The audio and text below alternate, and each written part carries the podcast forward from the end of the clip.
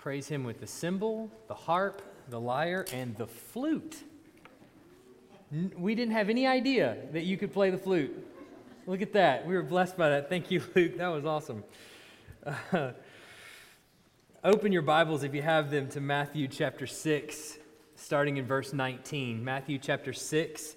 We're going to be in 19 to 24 this morning. Matthew 6, 19 to 24.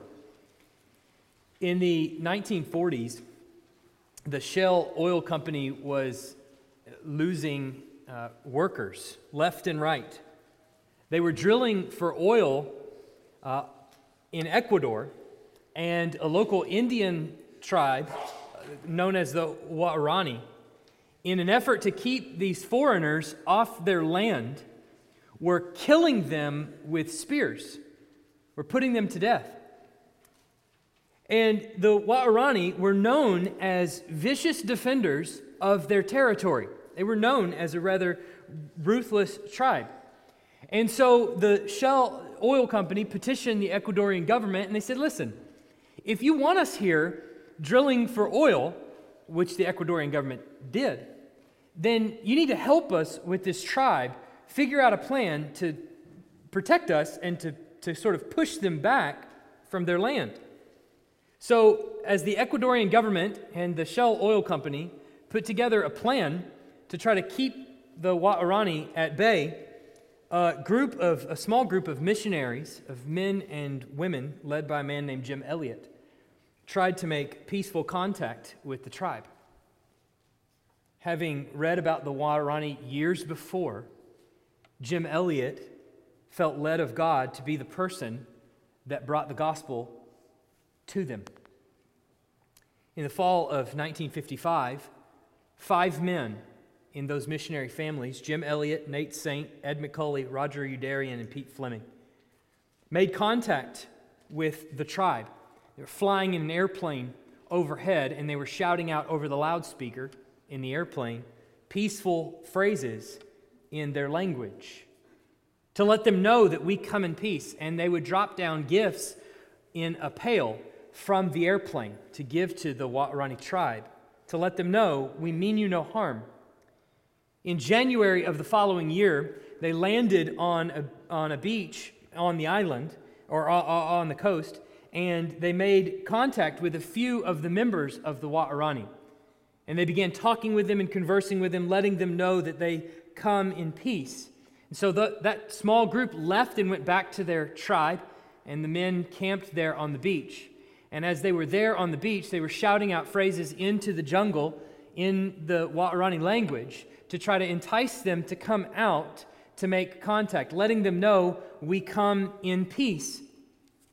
In January, on January 8th of 1956, several people from the tribe came to the men on the beach and killed all five of them. The question is why did Jim Elliot and his friends go to Ecuador in the first place? What would make them want to go to this group of people? There are billions of people on the planet, many of them without the gospel, and most of them don't have murderous inclinations. Why not go to those people? Surely they need the gospel just as much as the Waorani. Over the next two passages, so for the next two weeks, Jesus is going to challenge us toward radical living. And I think it will explain the actions of Jim Elliot and the rest of his friends. I think it will answer that, those questions. And if the words of Jesus are to be believed in the texts that are in front of us for the next two weeks, then I think they will lead to a kind of radical living that truly confounds the world around us. With that in mind, let's look at our text in Matthew chapter 6, starting in verse 19. Do not lay up for yourselves treasures on earth where moth and rust destroy and where thieves break in and steal. But Lay up for yourselves treasures in heaven where neither moth, moth nor rust destroys and where thieves do not break in and steal. For where your treasure is, there your heart will be also. The eye is the lamp of the body. So if your eye is healthy, your whole body will be full of light. But if your eye is bad, your whole body will be full of darkness. If then the light in you is darkness, how great is the darkness? No one can serve two masters. For either he will hate the one and love the other, or he will be devoted to the one and despise the other. You cannot serve God and money. I like to remind us every week of the overall picture of the text that we're in because uh, I think as we examine the tiny details of the text, and as we go verse by verse, as is our habit, through the text of Scripture, when we keep in mind the big picture that's being communicated, it helps us to understand those tiny little details that we're looking at. So, the main concern that you'll recall in chapter 6 that Jesus is accomplishing in the Sermon on the Mount and that he's questioning is the motivation of the heart of the citizen of the kingdom of heaven. So if a Christian, if a Christian citizenship is not to a particular country, but to the kingdom of heaven, then his values or her values are going to align with the values of the kingdom of heaven. And in chapter 6, Jesus is checking the motivations of the works of righteousness that we do. What truly motivates us toward righteousness? When you give to the poor, the Christian doesn't give so that others will think of him more highly than they ought, but that they get that the Christian that gives to the poor is truly giving honor to God and he doesn't want us to be seen by other people. When a Christian prays, he doesn't pray so that other people will think that he is holy and supremely righteous. He is earnestly praying so that he will be heard by God and God alone. He will he prays to God his king. When a Christian fasts, he doesn't fast so that others will think that he's an amazing person and wow, you really have it all together, don't you? You fast. That's incredible. Such discipline. But so that he can focus on his communion with God. The life of the citizen of the kingdom of heaven is concerned first and foremost with what God thinks of his righteousness, not with what others think of his righteousness. Amen. What motivates us towards righteousness? So it should come as no surprise that we come to this passage this morning where Jesus deals squarely with our pocketbooks. Because the question that is being asked in this whole chapter is Who is your master? Who is your master? Now, for the hypocrite in the previous passages that Jesus calls out, the master is fame, attention, praise, other people, maybe, power, prestige.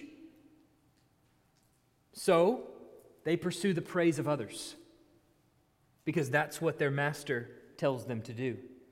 But the righteous person, his master is God, so he cares only that he is heard and is seen by God alone. So, for the next two weeks, Jesus is going to draw this discussion in chapter 6 to a close by challenging us in two ways. The first is this morning, where he's going to command us to lay up treasures in heaven, as we've seen in our text. And the second is next week, where he's going to tell us what that then means, where he's going to lead off the passage with, therefore. And he's going to tell us what that practically means to have our treasure in heaven. What does that mean for how we live now? This morning, Jesus gives us three metaphors that we're going to walk through. I'm going to walk through each metaphor and explain the text like we do every morning, every Sunday morning. But then at the end of each explanation, I'm just going to ask you a simple question. So this sermon is going to be organized just a little bit differently than it normally is, where the points are made at the end of each explanation instead of at the beginning, because I want to challenge you to reflect on your own life. I want you to think about your own heart because when it comes to serving a master, most of the time, you know your heart better than we do. And so it would serve us better to ask questions and let you think about the answers. Jesus says to us here, starting in verse 19, look at the text with me. He says, Do not lay up for yourself yourselves treasures on earth where moth and rust destroy and where thieves break in and steal, but lay up for yourself treasures in heaven where neither moth nor rust destroys and where thieves do not break in and steal. For where your treasure is, there your heart will be also. Now, banking in first century Palestine was very much in a state of infancy. It was just really coming about. And, and often the banking center, centers were not completely trusted to keep your money and to have them grow interest. Jesus will refer to putting your money in a bank uh, later on in another parable, but it becomes obvious in that parable that a banking center was not the first thought in someone's mind. Burying your money in a mayonnaise jar out in your backyard was still the best option, okay? And so that's the option most people took. So putting your money in a bank in the first century wasn't of highest priority, it wasn't the norm, it wasn't typically thought of first off. So alternatively, one would diversify his investments in various material goods. Clothing was a pretty common investment so that it could it would hold wealth pretty well. Um, other things that would be purchased would be like that would hold their value would be like precious metals, a lot like we purchase gold today. So Jesus is comparing the relative worth of earthly treasure versus the metaphorical worth of heavenly treasure. The difference being that earthly treasures are subject to decay, and in particular with clothing, they are subject to being moth eaten. And if it doesn't decay, and if it's not moth, eaten, if, it, if the material is imperishable, like a gold or a silver, it's subject to being stolen. Not so, he says, with heavenly treasure. It isn't subject to these kinds of things. Now, that should be the mostly obvious stuff as we read the text. You read that and you see that on the surface, that, that makes perfect sense. What is less obvious is how one goes about storing up heavenly treasure. And I want you to notice a key thing in what Jesus says about this that will help us understand how to store up treasure in heaven. Notice that Jesus isn't making a comparison between the way you save earthly treasure and the way you save heavenly treasure. If he was comparing the way you save, he would have said, just like you store up treasures on earth, in the same way, store up treasures in heaven. But he doesn't make a comparison like that. He says instead, do not store up treasures on earth but, or you might think instead, store up treasures in heaven. And that tells us something about what Jesus is getting at here. The storing up of earthly treasures leads to the lack of, of treasures in heaven, and vice versa. In other words, treasures in heaven are going to be had when we give away earthly treasures in ways that magnify the name of Jesus. Let me say that again. Treasures in heaven are going to be had when we give away earthly treasures in ways that magnify the name of Jesus. There are several other places in Scripture where Jesus makes exactly this point. In Luke 12, 32 to 33, it should appear on the screen behind me. You can follow along there. Fear not, little flock, for it is your Father's good pleasure to give you the kingdom. Sell your possessions and give to the needy. Provide yourselves with money bags that do not grow old, with a treasure in the heavens that does not fail, where no thief approaches and no moth destroys. So here, Jesus specifically says to sell your possessions and give to the needy, and then he connects it to the same phrase that we have in our text this morning have treasures in heaven. Another one is in Luke 14, 13 to 14, when Jesus says, But when you give a feast, invite the poor, the crippled, the lame, the blind, and you will be blessed because they cannot repay you for you will be repaid at the resurrection of the just. Here again, we have a similar refrain that we're to give what we have away and that we will be repaid in eternity. It's quite literally storing up treasures in heaven. So the same con, uh, uh, concept is present in our text this morning. It's present in those two passages where Jesus is saying essentially the same thing. Both of those passages demonstrate a heart that is free from worry in regards to being paid back to what he has given away but would rather bet on the expanse of God's kingdom in the world around him. Now, I've mentioned several times the illustration of walking down a road with a ditch on either side. And we're in a similar situation this morning when it comes to money. Um, if, you, if your Bibles only had verses 19 to 21 in them, chapter 6, 19 to 21, you would definitely, I think, be inclined to not save any money ever to give every penny, what you, whatever you did get, to give it all away so that you live on absolutely nothing. But that would, I think, fall in one ditch on one side of the road. You're not more holy or closer to God or more righteous because you choose to live in abject poverty. That would be called the poverty gospel. It's also very popular in our world today, as well as the prosperity gospel but I think they're both on a ditch on either side of the road. The Bible tells us not to provide for our family is making us makes us worse than an unbeliever. And not to save is against many, many proverbs that we see in the book of Proverbs, that there are calls in the Bible to save and to provide for our family. And so those are good. However, there is a ditch on the other side of the road, and it's also very dangerous for us to fall into.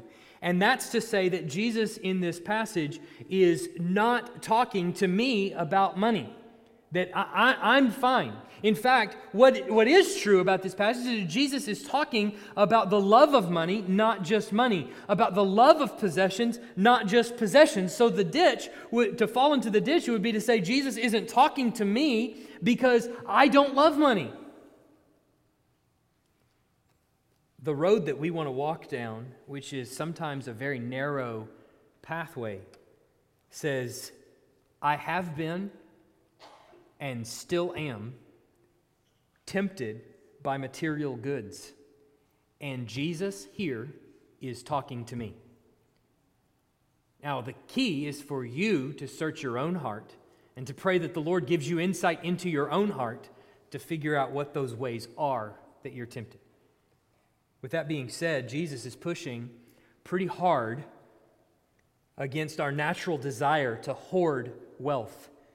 The Bible condones saving and condones providing for your family, but condemns hoarding. And so Jesus is asking his followers, and the first question I want to ask this morning where is your treasure? Where is your treasure? Consider this first.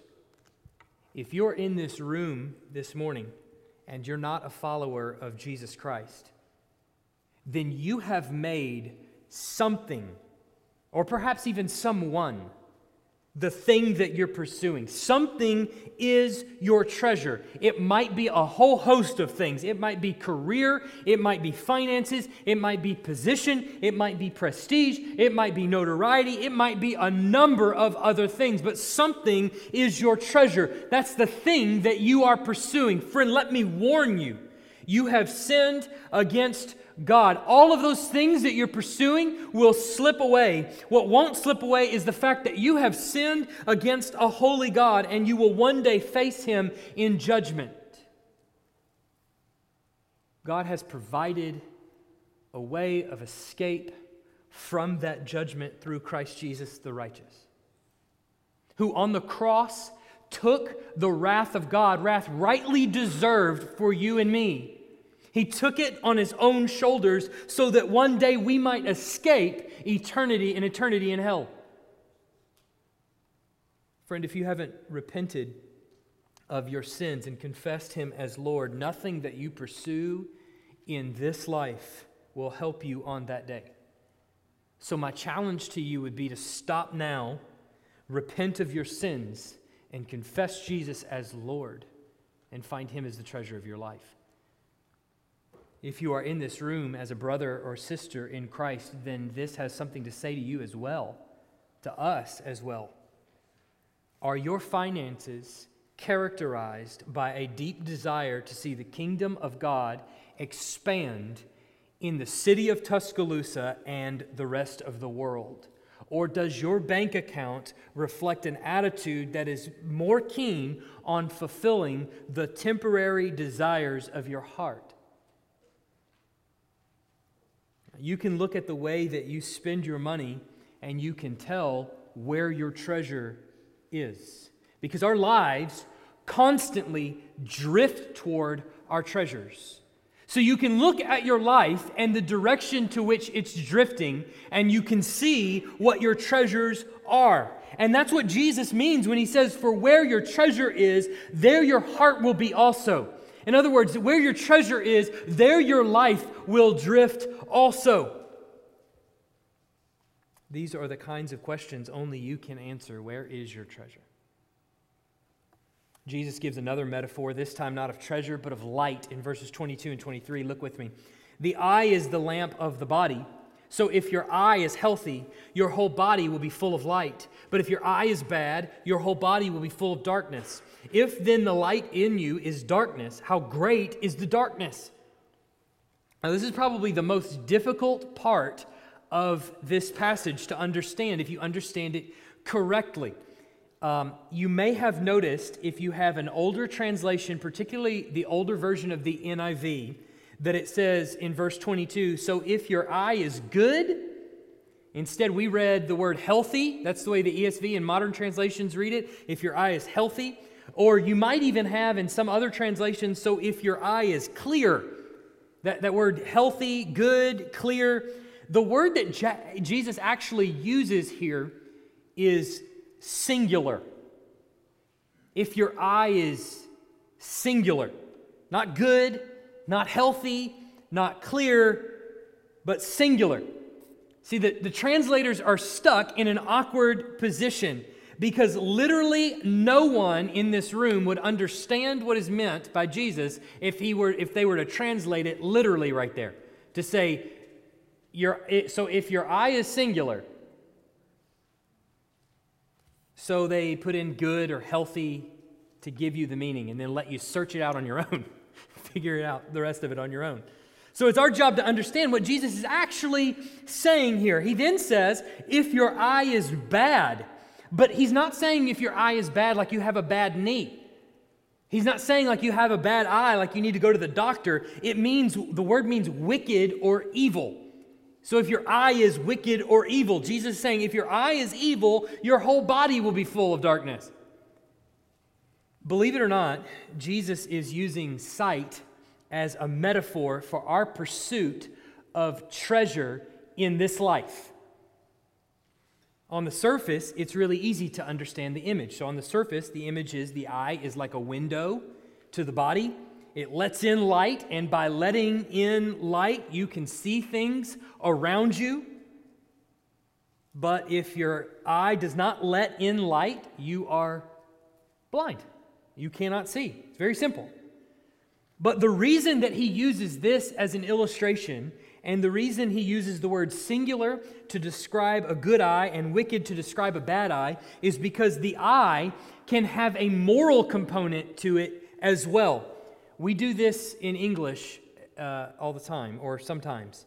If someone, if a married man committed adultery, someone might say of him, his eyes began to wander. But that surely has no bearing on whether or not he was blind or had sight. If your eye begins to wander, it really means something else. What it means is that you had sinful, wicked, evil desires for someone other than your wife. And so, this is how Jesus is using the illustration of the eye here. This, this, this evil eye, this concept of an evil eye, is brought up in Deuteronomy chapter 15, verse 9, where Moses says this Take care lest there be an unworthy thought in your heart, and you say, the, uh, and you say, the seventh year, the year of release is near. and your eye look grudgingly. That's the same phrase that Jesus uses here. You're, wickedly is what he means. It, uh, it's the same phrasing. He says, "If you and your eye look grudgingly on your brother, and you give him nothing, and he cry to the Lord against you, and you be guilty of sin. The evil eye that Moses is pointing to there in Deuteronomy chapter 15 is an eye that's wicked, it's an eye that's miserly, it's an eye that's, that's greedy, that has lusts. John Stott summarizes Jesus' meaning here, and I think he gets it exactly right. He says, Just as our eye affects our whole body, so our ambition when we fix our eyes and heart, where we fix our eyes and heart, affects our whole life. Just as a seeing eye gives light to the body, so a noble and singular or single minded ambition to serve God add, and man adds meaning to life and throws light on everything that we do. Again, just as blindness leads to darkness, so an ignoble and selfish ambition to lay up treasures for ourselves on earth plunges us into moral darkness. It makes us intolerant, inhuman, ruthless, and deprives life of all ultimate significance. The challenge that Jesus is putting towards his hearers is to fix their eyes on the treasures of God to fix their eyes on the treasures of God and refuse to let their eyes wander to the temptations and riches that this life, particularly in America, offers you. The Apostle Paul says it like this in Colossians 3 2 Set your minds on the things that are above, not on the things that are on earth. Brothers and sisters, the battle to fix our eyes on the treasures of heaven and the temptation to let them wander into the riches that this country, especially America, has to offer is a daily fight. Our eyes naturally want everything that we can see. Jesus calls the wandering eye evil. And if we permit our eyes to constantly be attracted to the riches that this world has to offer, how great will the darkness be in our life? If we're constantly pursuing the treasures that this world has to offer, how dark will things get for you? To what end will you stop? There will be none. We will continually want, we'll continually grab, we'll continually get for ourselves. It's about us, it's about storing up treasures in my life. And we'll have this insatiable desire for stuff. And we will have absolutely no reason to say no. Why would we ever turn it down? And once we get that new thing, its luster will wear off, and we're on to the next new thing.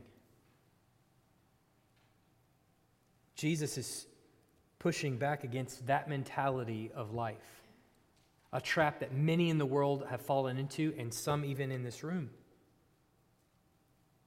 The question he's asking us, the second question I want you to consider is what is what treasure is attracting your eye? What treasure is attracting your eye? What is that thing you want? What is that thing that you have to have? We all have them. Every single one of us has them. Jesus is challenging you to ask yourself what is your mind fixed on when you desire that thing? Now, that doesn't necessarily mean that your purchases of anything enjoyable for this life or for yourself are always bad. But once again, we ask the question Does your bank account reflect a heart that is focused on the kingdom of God? What treasure is your eye attracted to? Jesus then moves to the final metaphor in our passage in verse 24. Look with me there. He says, No one can serve two masters, for either he will hate the one and love the other, or he will be devoted to one and despise the other. You cannot serve God and money. This is the, the culmination of the point that Jesus is making about money in this passage, and really in all of chapter 6. He's saying that it's impossible for a slave to have two masters. But the two masters that he has in his mind one is God, it seems like at the end of this verse, one is God, and the other is money. And he says that there at the end. He says that you either hate the one, God, and love the other, money, or then he changes the words and he says, or you'll be devoted to one, God, and you'll despise the other, money. Now, the word for despise that he uses there is not what we typically think of when we use the word despise, because the question that probably would come to your mind is who despises money? Who thinks about payday and goes, ugh, it's payday again?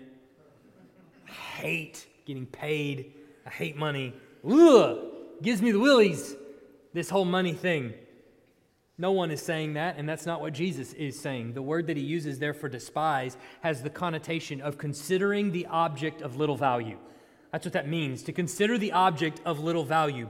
In, in this case, he's not saying that you detest money or that you push it away, but that you see it for what it is, that it's a means to an end, that God provides this money as a means to an end. The money has no ultimate value, but it has the value that God gives to it. In this case, it puts food on my table, puts clothes on the back of me and my family, and it gives to many other people. It serves for the furtherance of his kingdom. But then the question becomes how can I serve God with the money?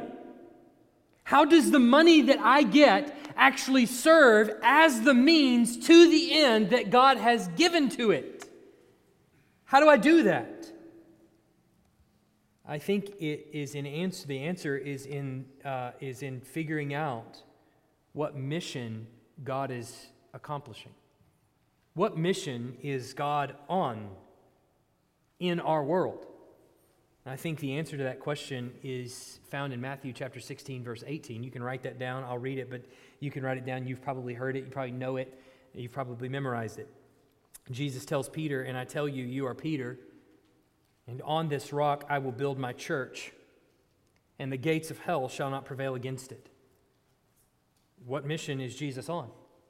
He says it right there. He tells you what mission he's on. What mission is he on? He's on building his church.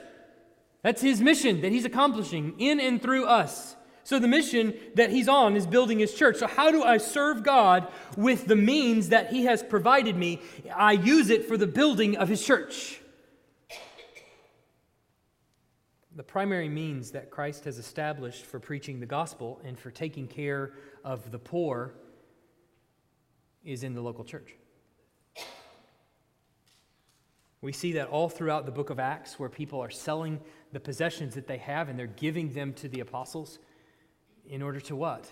To distribute them amongst people that are in need and to further the, the sharing of the gospel. We also see this in Second Corinthians, uh, where Paul is taking up a collection from various churches to go on furthering the mission of sharing the gospel and planting churches around the world.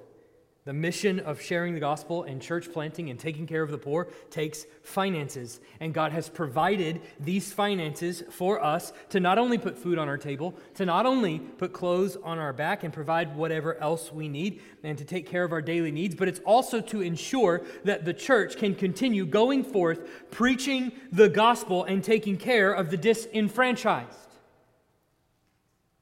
But the question that he asks, and the last question that I want you to consider, the answer to is who is your master? Who is your master? I think what Jesus is saying in this text is abundantly clear. For us to say that we serve kingdom values, we must deny selfishness and greed and with joy give generously of all our resources through Christ's church toward the expanse of God's kingdom. Now, if Jesus was in a room with a bunch of pastors and somebody asked the question, Who in here likes to preach on money? Jesus would be the only one with his hand up.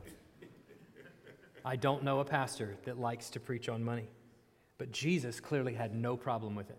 One out of every 10 verses in the Gospels is, on, is Jesus speaking on money. 16 out of 38 parables of his deal with money directly. He clearly had no problem talking about it, but I, for one, would rather he be up here than me. I would rather be learning from him, trust me. It can be awkward, but my hope is that by expositing the text of Scripture and saying what he says, I don't overstep my bounds. And I say, This is what he said. So your problem is not with me, it's with the Scripture. There are a couple of direct lines that I want to draw from what Jesus said directly to our lives together as a church. When we come to apply this text to us as a body, there's a couple of lines that straight lines that I want to draw from his words to our situation. Um, the first direct line is how we spend our collective money and the priorities that are reflected in our church budget. those, the budget, those funds that we collect and we spend should reflect two priorities, I think. A, a lot of priorities, but a, at least two prominent ones from this text. First, they should reflect a desire to plant churches and revitalize dying churches. They should reflect a desire to plant churches and revitalize dying churches. Now, there are a lot of things that are going to be included in that. There's going to be training up of pastors, there's going to be training up of missionaries, there's going to be training up of lots of people to revitalize dying churches. That's going to mean that some of those pastors go into other churches where the church is dying, and so there's budgetary support that that means that it's going to have to be factored in there to support those dying churches. But if the building, if building the church is Jesus' mission, and the local church plays a significant role in that, then it should be reflected in our corporate budget. The second thing that should be reflected in our budget um, is that our church budget should reflect a desire to care for the poor. In our society, that's going to present with it a lot of challenges. In some cases, it's not our problem if we give money to a poor person and they go off and they spend it not on bills or on things that are of necessity, but on some other frivolous thing. They go and, and spend it. Typically, that's not our concern. That's between them and the Lord. But when we distribute a, a, a set number of funds to people that are in desperate need, then when people come in and take advantage of that need and are using funds that they actually don't need and they're depriving people that do need it of funds that they need that we've set aside, then that is a problem. So there are it's not just about setting aside money. There's also uh, uh, systems and things like that that need to be put in place so that we make sure that this is done wisely. Now, honestly, there are ways in which our, that is reflected in our budget. Those two priorities are reflected in our budget, and there are some ways that we still have opportunities. Uh, we are, are giving $1,100 a month towards a church planter in Portland, Oregon, and we do that every month. And that's, a, that's reflecting a desire to see the gospel flourish in Portland. There are uh, organizations around Tuscaloosa that we give money to that every month that goes to, to help take care of the poor but um, there's also some opportunities that we have to continue to go further. And so, over the years to come, you will hopefully notice more, a more intentional movement toward these priorities. So, the first straight line from Jesus' teaching to our lives is uh, to our collective church budget. And, and my hope is, and my plan is, uh, over the next few years or over, over time, that our, our desires as a church, our heartbeat as a church, is reflected in our budget. And you will see that slowly. It doesn't happen overnight, it's not going to happen tomorrow, not even going to happen this next year of the church budget. But it will gradually, slowly, over time, move in that direction because our hearts are set on the kingdom of heaven. And so, slowly, that's reflected over time. The second straight line I want to draw from Jesus' own words here is to our, is to our personal finances. There are two numbers that I want you to keep in mind. The first number is $10,500. $10,500. That's our weekly required income to stay on budget. That's our weekly required income to stay on budget. The second number I want you to keep in mind is right at $700,000. I rounded up just a little because if I gave you the actual number, you wouldn't remember it, and I want you to remember it. So, $700,000. That's the debt that's left on the children's building next door.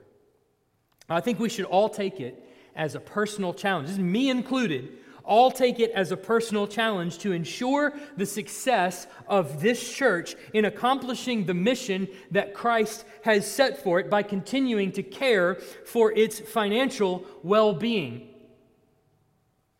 The pushback might be I can hear it because I can hear it between my own ears. Well, he's a pastor asking for money. What else is new? In other news, water is wet, ground is dry. to that, I would say, no, I'm not asking for money. I'm saying that Jesus' words have a direct impact on our pocketbook. And I'm asking, does your bank account reflect a laser sharp focus on the expanse of God's, of the kingdom of God through his church? If it does, wonderful. Praise God for you.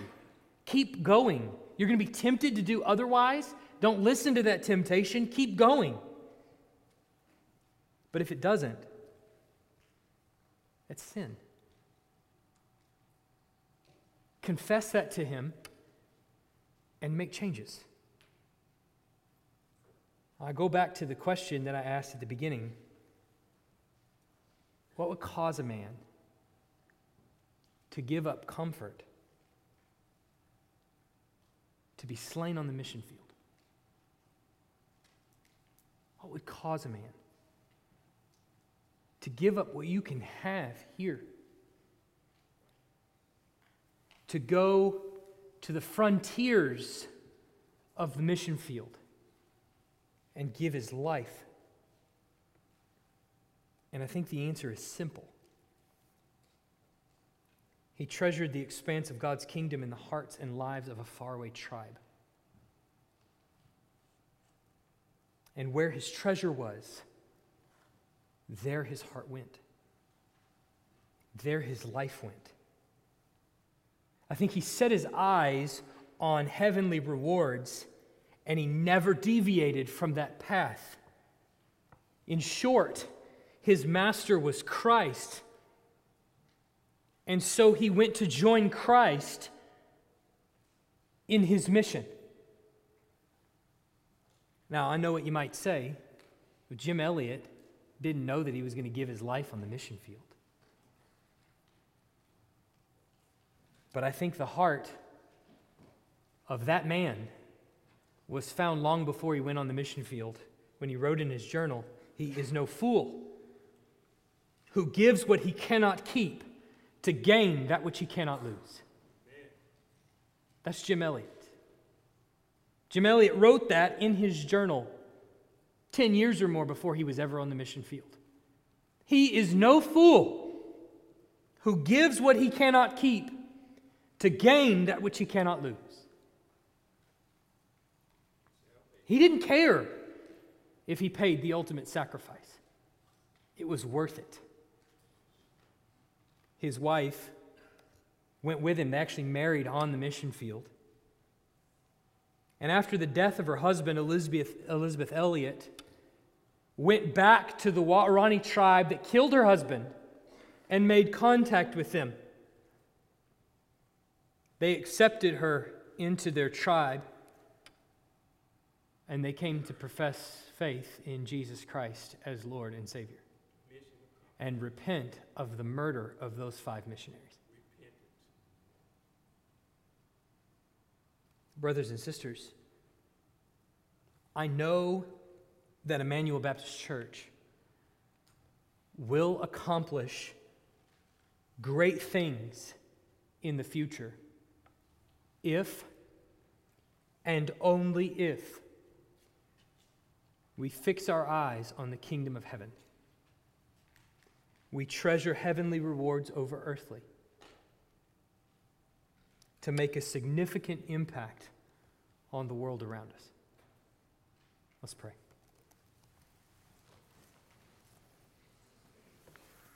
Heavenly Father, how difficult it is to hear your words in Scripture that we cannot serve both God and money.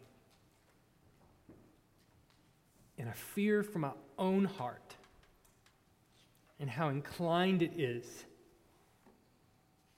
to treasure things that I can touch that I can taste, that I can feel, that I can hear and see. It's so tempting. You know how easily my heart is drawn to those things.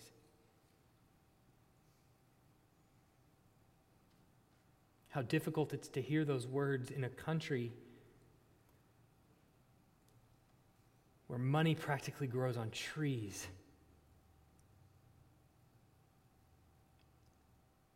where all of us are tempted in this capacity. It's a kick to the gut.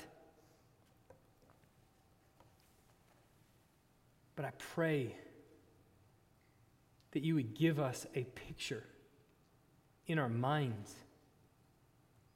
of what the kingdom of heaven has to offer.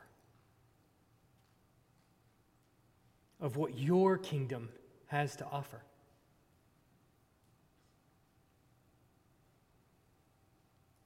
And Lord, I pray that our hearts would be so set on that, that we would be the most generous people that could ever be found in society.